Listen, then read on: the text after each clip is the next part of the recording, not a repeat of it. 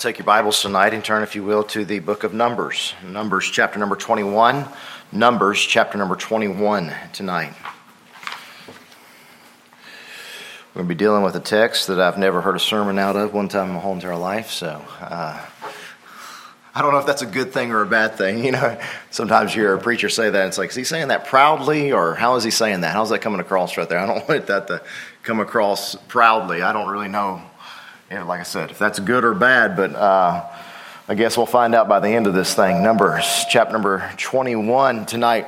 we are moving uh, progressively through the life of Moses. Um, if you remember, we're not preaching through the five, the, the, the, Pentateuch, nor are we preaching every single chapter of um, the. Uh, the, the details of Moses' life or the building of the tabernacle or anything like that, but we're, we're just highlighting different aspects of Moses' life, is what we've been doing. And we just finished up last time. We saw the brazen serpent, and we saw a message I entitled about being discouraged in the way and different things that get us discouraged in life and uh, how to overcome those discouragements. But uh, tonight we want to focus in on this um, little unknown story, if you will. Uh, in Numbers chapter number 21 and see these journeyings and see where they led to and, uh, and then see what happens here uh, through these journeyings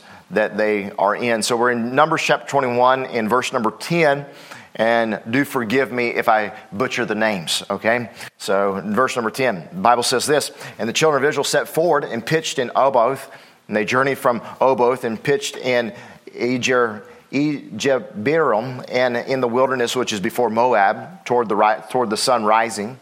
From thence they removed and pitched in the valley of Zered, and thence they removed and pitched in the other side of Arnon, which is in the wilderness that cometh out of the coast of the Amorites. For Arnon is the border of Moab, between Moab and the Amorites. Wherefore it is said in the book of Wars uh, of the Lord what he did in the Red Sea, in the brooks of Arnon, and at the streams of the brooks that goeth down to the dwelling of Ar that dwelleth upon the border of Moab. And from thence they went to Beer, and then that is, that is the well whereof uh, the Lord spake unto Moses, Gather the people together, and I will give them water. Then Israel sang this song, Spring up, O well, sing ye unto it. The princes digged the well, the nobles of the people digged it by the direction of the lawgiver with their staves and from the wilderness, they went to Mattanah, and from Mattanah, they went to Nahale, and Nahale, they went to Bahamoth, and from Bahamoth, they went to in the valley that is the country of Moab to the top of Pisgah, which looked down toward Jeshimon. So tonight, I want to see a message which I've entitled Digging Wells, or Digging a Well. Um, digging a well. And we see in the story right here that these people have been commanded by God to go and dig a well in the midst of their journeyings. In this particular uh, place where we're at uh, in our Bibles here, we're somewhere towards the end of the journeyings of the children of Israel. Um, there's not a lot said about the 40 years that, of travel that go in between here. Uh, there's more said uh, about the building of the tabernacle. There's more chapters given about the building of the tabernacle than there is about the journeyings of the people of Israel. Um, and I think that shows for us a great point, and that is that when we're not following God in the way that we're supposed to be, we're oftentimes going to be stalemate. We're going to be walking in circles. There's just not much to talk about. Just not much to talk about. You're just walking in circles. You're going to the same place, this place, that place. You're picking up, you're moving, you're picking up, you're moving, you're picking up, you're moving, you're picking up, you're moving. And uh, life was kind of a circular, if you will. But here we find something unique happening is that we find that these people, uh, a couple of unique things. Number one, uh, they're commanded to build a well, to dig a well, to dig something permanent. The second thing that you find kind of unique about the children of Israel, as you've been in our study, if many of you have been in this study with me for quite some time now, is that you find a very unique characteristic right here. You find them praising God instead of murmuring. Amen? I mean, it sounds like every time you turn around, they're murmuring and complaining and saying something against God and against Moses. Um, and then a third thing you find that's unique about the story is this is that you find the nobles and the princes getting involved in this work, this project that is happening right here instead of just the common everyday ordinary people. When I was in India, I had the privilege of seeing a well uh, like this. This would have been a hand dug well. Obviously, there's no excavators or drills involved. Uh, so they dug this by hand.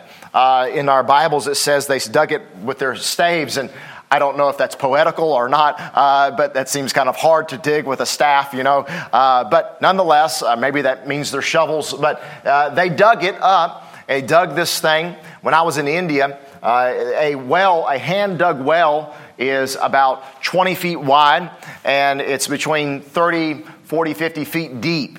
And so you look down in this humongous. How many of you grew up on a farm or you grew up somewhere that you had a well? Anybody, anybody grew up on well water?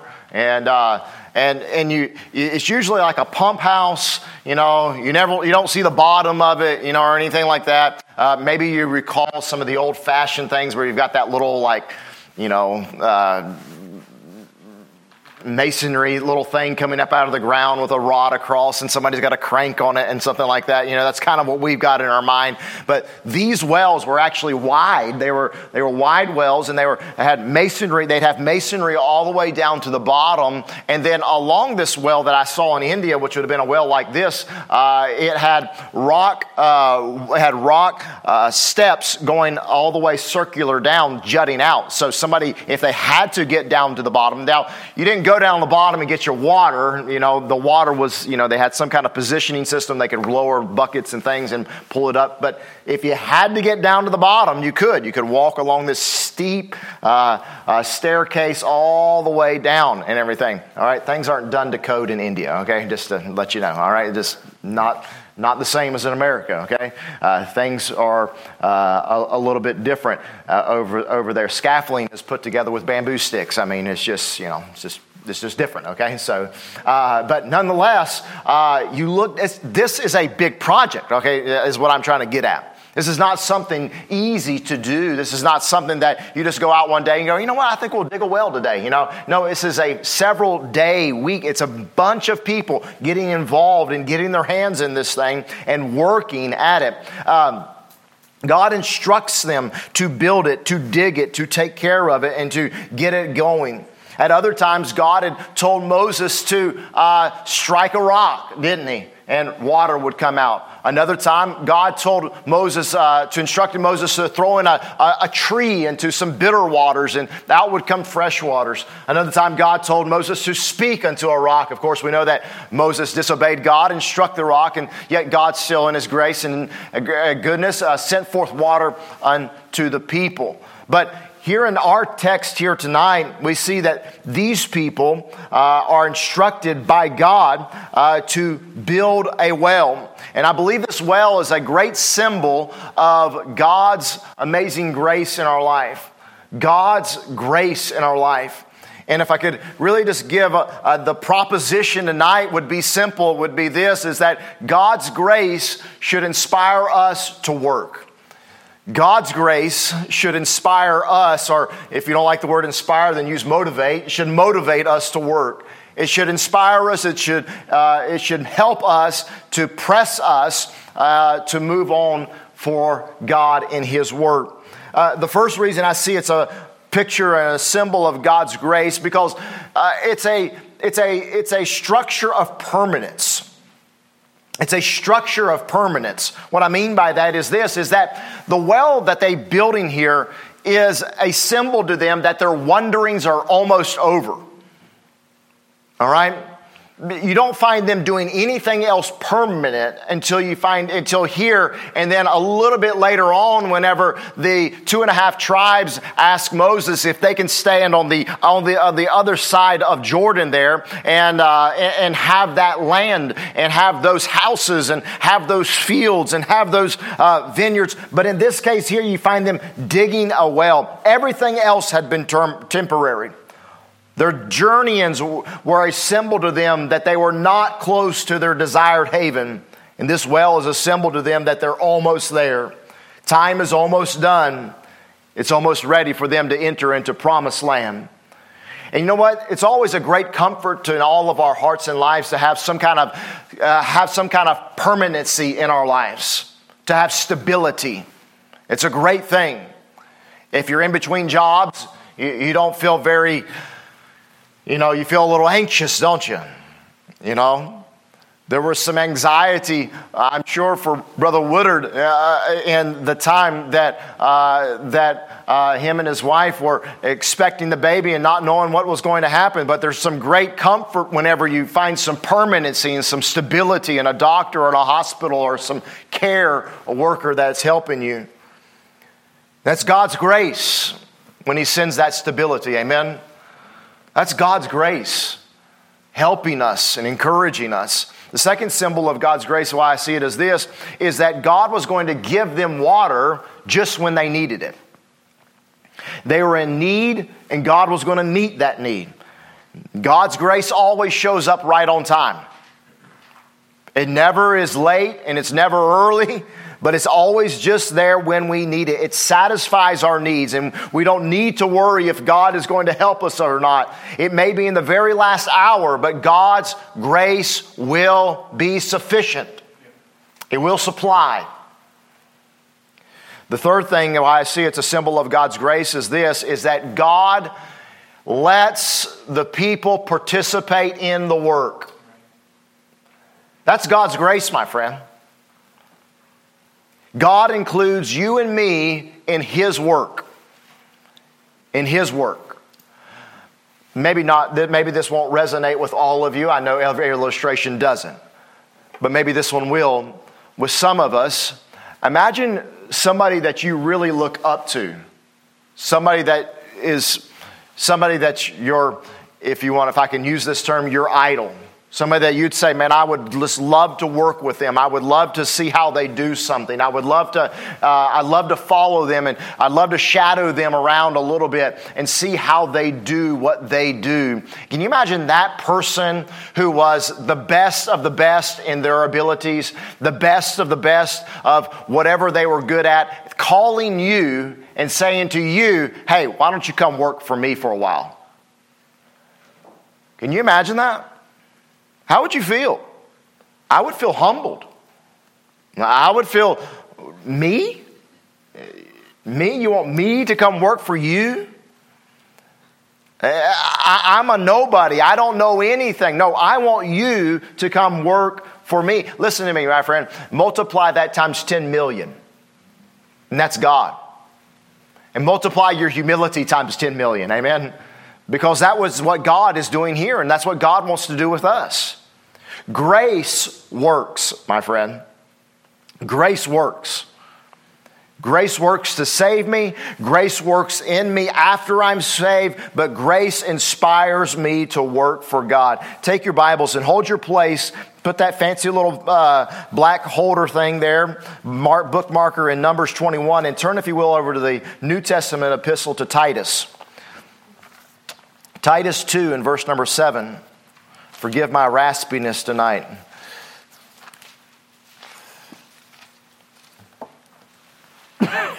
Titus 2,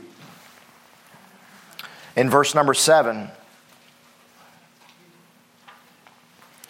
A main theme in the epistle to Titus is uh, works. It's a, it's a big theme in this whole entire epistle that he writes to, writes to him. But uh, let's just notice this here in verse number seven. It says in verse number seven, it says this it says, In all things, showing thyself a pattern of good works and doctrine, showing uncorruptness, gravity, sincerity. Look at verse number 11. For the grace of God that bringeth salvation hath appeared to all men teaching us that denying ungodliness and unworldly lust, we should live soberly and righteously and godly in this present world, looking for that blessed hope and the glorious appearing of our great God and Savior, Jesus Christ, who gave himself for us that he might redeem us from all iniquity and purify unto himself a peculiar people, zealous of good works. Now, where did the good works come from? The good works came from verse number 11 when it says, For the grace of God. That's what, that's what inspires or motivates the good works that Paul is talking about here to Titus. It comes from the fact that we've all had experienced or known the grace of God. Look at verse number one of chapter three. Put them in mind to be subject to principalities and powers, to obey magistrates, to be ready to every good work. Verse number seven of chapter three. That being justified by his grace, we should be heirs according to the hope of eternal life. This is a faithful saying, and these things that I would affirm constantly, that they that have believed in God might be careful to maintain. Can anybody say the next two words for me? I said anybody else. Let's try it all together, all right? All right. That we may be careful to maintain what? Good works. Good works. Verse number 14.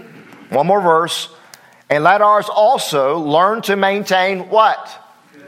good works for necessary uses that they may that they be not unfruitful. Now, can we all agree tonight on something? That's kind of difficult in a Baptist church, I understand. But can we all agree tonight that if an entire nation needs water and is thirsty, and the cattle need water and the sheep and everything else, don't we all think that a good work would be to dig a well so that people could be having something to drink? Amen? That's a good work. That's something good to do, okay? I have no, I have, I have no problem with these Christian organizations you know, wanting to dig wells in Africa or something like that. Um, that's a good work. Let's just always be sure we share the gospel with them too. It's a good work that Brother Woodard and um, and, and, and, were you connected with um, uh, uh, Brother um, out of Brazil? I'm sorry, when on the medical missions trip. Yes, he came back. Okay, what was his name? Lunde. Yeah, Brother Lunde. Brother Lunde is doing some good works in fact, I just got an email. He's got Amazon connection trips coming up uh, uh, for next year, uh, taking people uh, down. If anybody is, if anybody's uh, has any medical background or anything like that, he would love to have you on a trip where you get to go and you get to float down the Amazon, or you get to go to Guyana, or you get to go to Bol- uh, uh, Bolivia or Colombia and, uh, and help out with uh, medical needs of people. And then uh, after they go through the medical needs tent, uh, then they're going to go to another tent where they're going to hear the gospel of Jesus Christ presented to them clearly, all right? and so, so if you're, that's good works, amen? That's good. That's good stuff. So we're not in any disagreement tonight that what we're seeing here in our text is good works. So the question I would ask you tonight is this is what is the grace of God doing in your life? What work are you doing for the Lord because you've been inspired and motivated by the God's amazing grace in your life? So I want to notice three truths on how we can be motivated by the grace of God to work for God. Number one, let's look at this. God calls us to the work. Now go back to your place there in Numbers chapter number 21 in verse number 16. I love this because it's not the people that get the water. Now, the people are involved in the water, digging the well, and the water comes up obviously afterwards.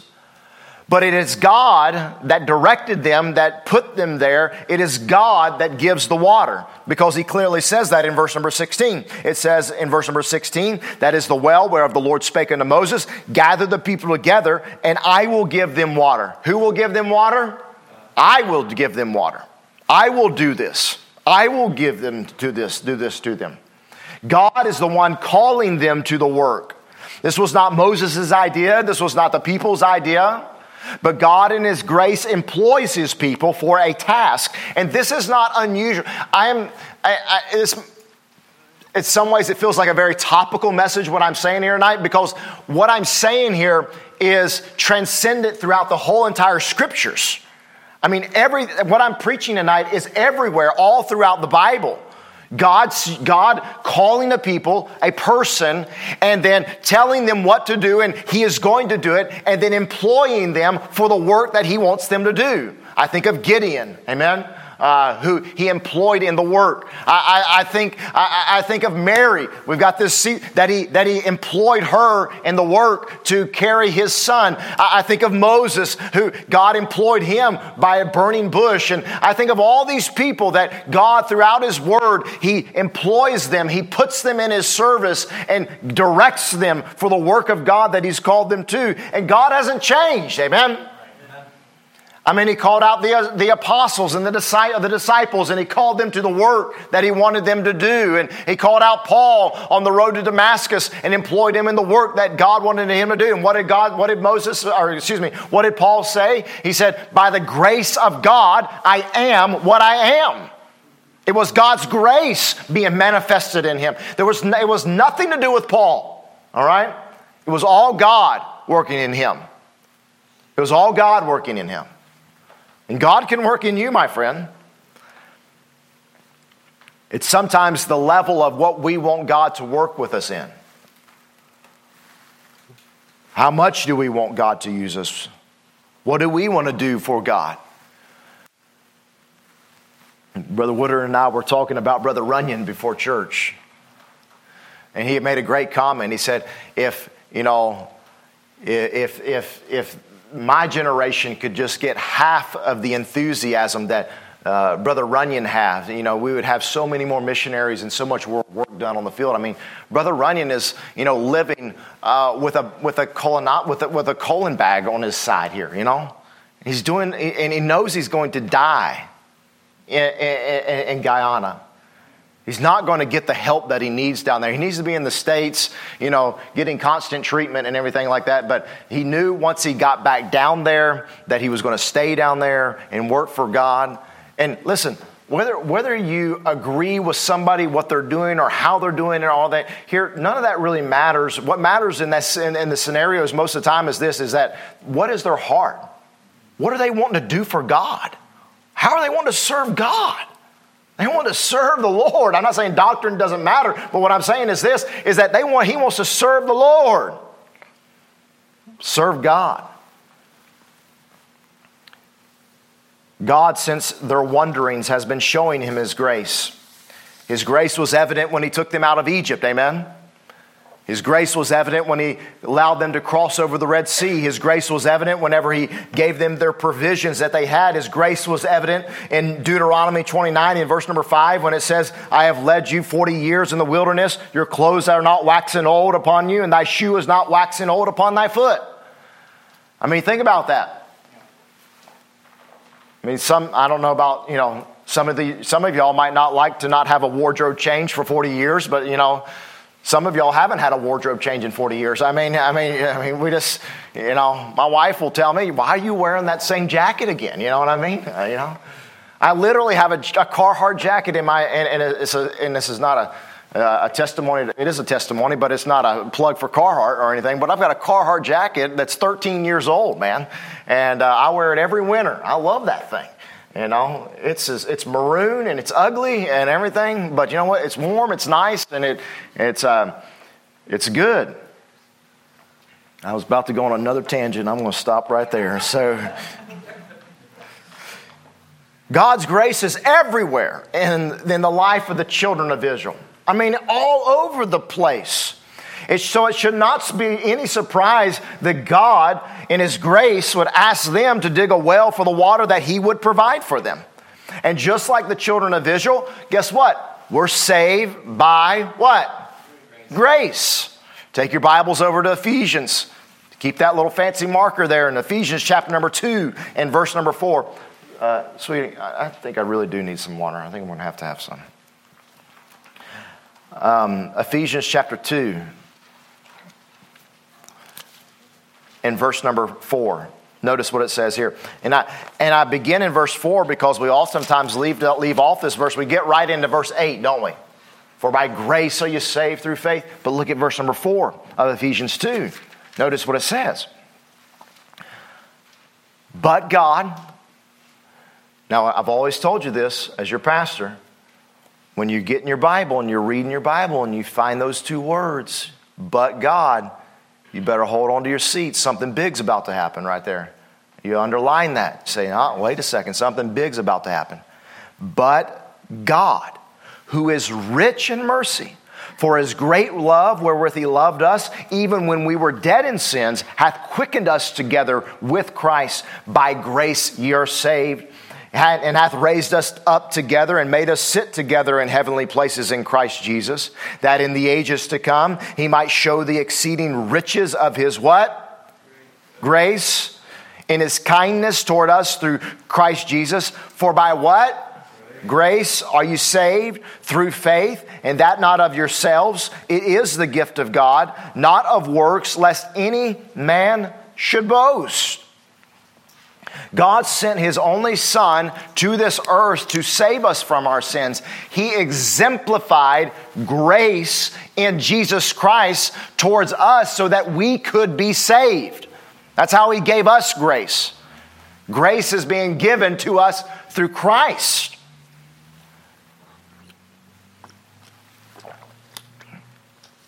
But he did not just die for us, amen?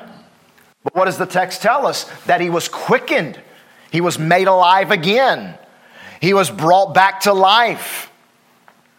And we read in our Bibles that the Father was involved with this and that the Spirit of God was involved with this. But who else was involved with this?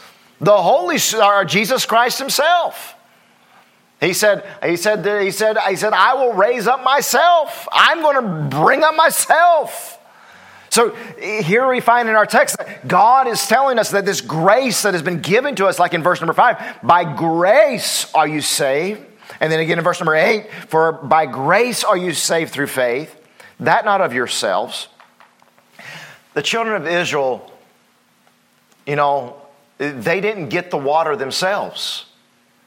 I was, I was reading in my, uh, in my daily Bible reading, I was reading in Matthew chapter number 5, I finished my Bible already, and so I get free time uh, right now. So I get to choose where I get to go. You know, it's always fun. Matthew 5, but look at what it says.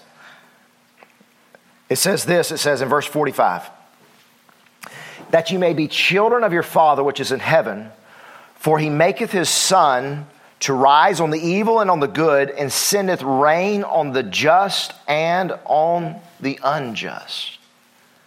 Listen, my friend, God's grace is being manifested every single time that the sun comes up. Whether you're evil or whether you're righteous, it doesn't matter. Every single time that you get to see the, a new day, you know what? That's God's grace. Every single time that you see a raindrop fall, that's God's grace. It's prevalent in our lives, it's in our lives. But I, I hope you didn't turn away from it. But Ephesians 2:10 I purposely stopped there because look what it says. For we are his workmanship, created in Christ Jesus unto what? Good works, which God hath before ordained that we should walk in them. We have been called by God to work in the fields of God. We are called by God in His grace to be saved, but we're also called in His grace to work for Him. I never really thought about this, but in the story of the men that went to the field to work, in the parable that Jesus gives, and he talks about the first group of men that contracted with him, uh, they agreed with him for a penny a day. And then he, uh, the, uh, the, the Lord of the field realizes that he needs more workers, so he goes out a little bit later and he gets more men, and he goes out a little bit later and he gets more men until finally he realizes I need, I just need one more push here at the end of the day. And so he goes out in the 11th hour and he grabs some more guys. And, um, and we always got to get focused, and rightly so, because that is the focus. Jesus puts the focus on the fact that of the, of the penny of the penny for the day, and the one guy's getting upset for not getting paid more, even though they had contracted with the Lord in this thing. But something that a, a little nuance of the story that kind of caught my attention this time was this is that no matter how long that the men had been hired to work, you find that the, character, the, main, the main characteristic among them all was this is that all of them were expected to work. No matter what time of day you came into the field, everybody was expected to work. It didn't matter if you got hired at the beginning of the day or you got hired at the end of the day. It don't matter if you worked 12 hours or if you worked 1 hour. And this is a great parable for all of us, all right? For all of us, especially believers, a lot of you got saved when you were pretty young. And this is a great that's a great parable for all of us that got saved when we were younger. Because you might, with animosity, look on somebody else that got saved later in life, and they're now in the work that you're doing too. And you're thinking, well, I've been doing this for so long, and now they just got saved a few years ago, and now they're doing the same things that I'm doing. Or somebody might say, well, how could somebody, you know, live their whole life so wickedly and so evil and at the last hour accept Christ and be saved and uh, have the same eternity that I have.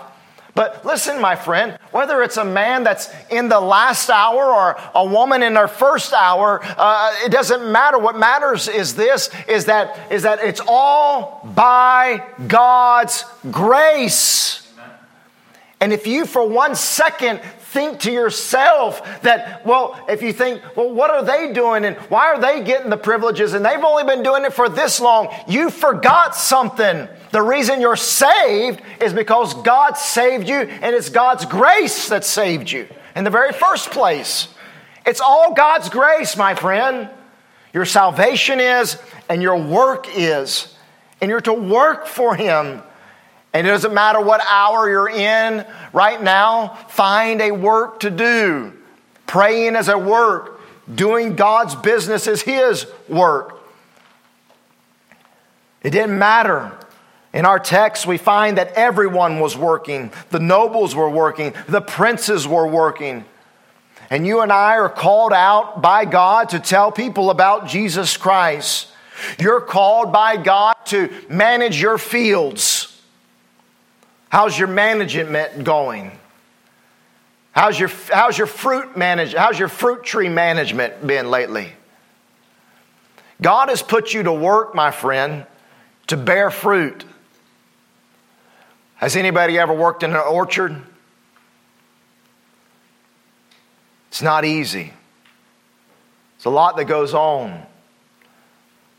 It's constant maintenance.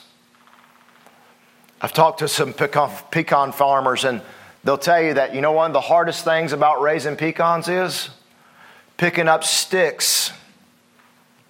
All the sticks that fall all the time, all the time. Because you know what? You can't run the machine over the things and pick up the pecans if you got all the sticks on the ground. It's constant, all the time. You know what? You ought to be managing your orchard. How's your love? How's your joy? How's your peace? How's your long suffering? How's your temperance and how's your faith and how's your meekness and how's your gentleness and your goodness and your righteousness? Have you put any time investing into those fruit trees? Or have you noticed of late that Maybe your patience has been worn thin, and that your love towards your spouse has not been what it should be, and that your joyometer is really a depressionometer. You don't have to walk around like you're on cloud nine and you just got a brand new car. But you know what? A Christian ought to have some joy in their life. It's a fruit of the Spirit. Have you been very gentle with folks, or are you real harsh and angry with them? Dorcas made coats for poor widow ladies. Jesus said, Let your light so shine before men that they may see your what? Good works and glorify your Father which is in heaven. Do you help anyone? Do you get involved at church? Do you find ways to alleviate the pain and suffering that this world is in? This truth is so vital that it's God that calls us to the work because grace works and God's called us to it. The second truth I would point out to you is this is that go back to Numbers chapter number 21 and notice what it says. It says, that the people began to sing a song. Then Israel sang this song Spring up, O well, sing ye unto it. The first thing that should motivate us to work for God is His grace in our lives that He has called us to the work. The second thing is this: is that it should praise should motivate us to work. These folks began to be praising God. They're not complaining and murmuring anymore. They didn't say, well, why can't you just speak to a rock or talk to a rock or strike a rock like you did before? No, they thank God for the opportunity to work for God. You know, when everybody else around you is grumbling and complaining, it's harder to work for God. You don't believe me? See Moses. He lost promised land because everybody was grumbling and complaining around him all the time. And it finally got the best of him, and he spoke ill advisedly with his lips.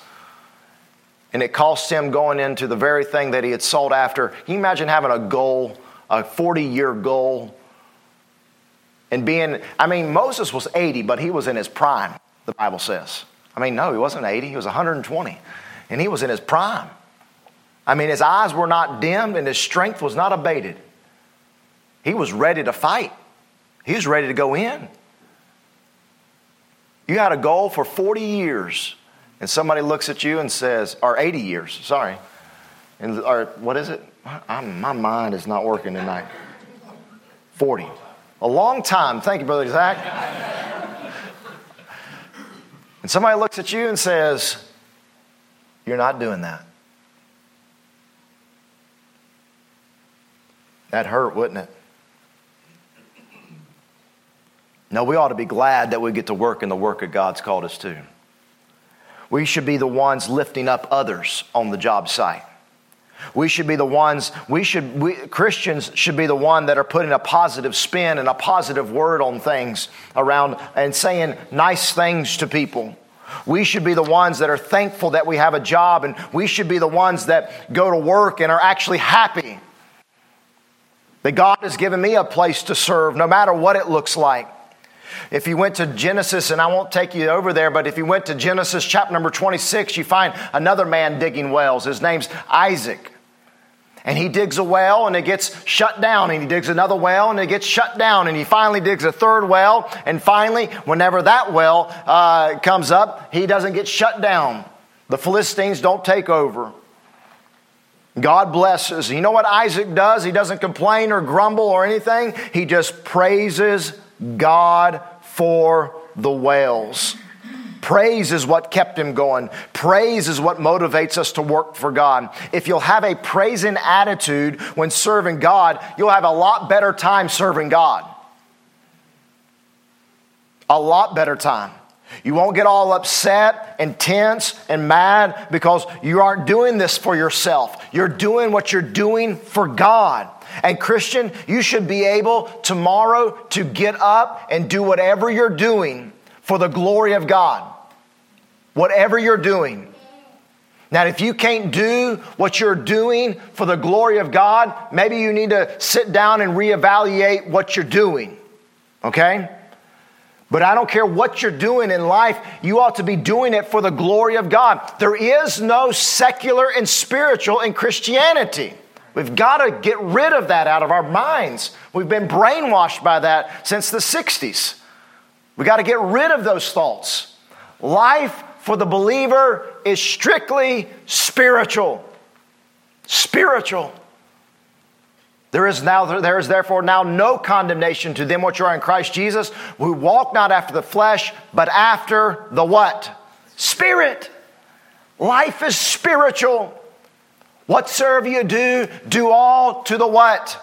Glory of God. Whether therefore you eat or drink.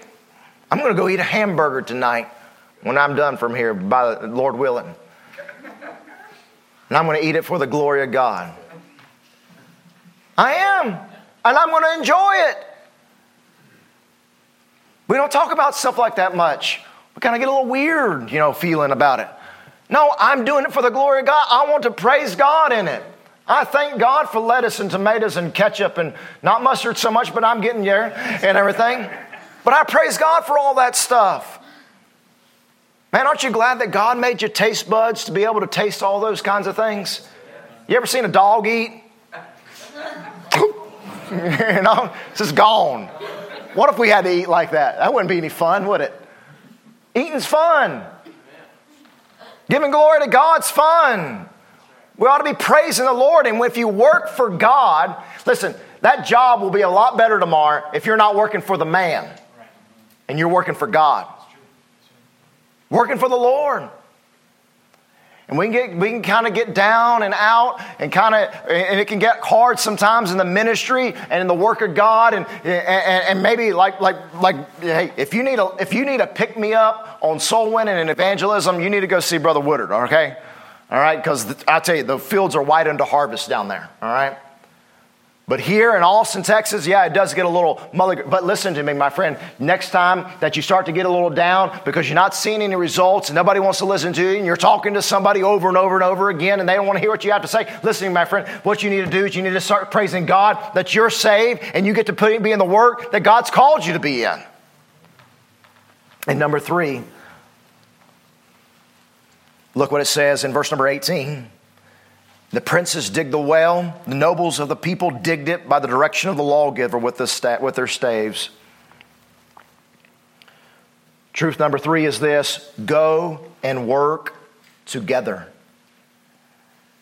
Give praise to God. God has called you to the work, and now go do it together. A Song of Degrees by David in Psalm 133 says this Behold, how good and how pleasant it is for brethren to dwell together in unity. It is like the precious ointment upon the head that ran down upon the beard, even Aaron's beard, that down upon the skirts of his garment, as the dew of Hermon, as the dew that descended down upon the mountains of Zion. For there the Lord commanded the blessing, even life forevermore. Ephesians 4 3 says, Endeavoring to keep the unity of the Spirit in the bond of peace. Look, I've already pointed out to you that these guys were working and everything. But what I'm saying here tonight is this is that unity inspires and challenges every single one of us to get in on the work of God. When every one of us is involved, it gives a spirit of unity and increases our courage and our desire to serve God. It gets more involved and it gets the job done quicker and better.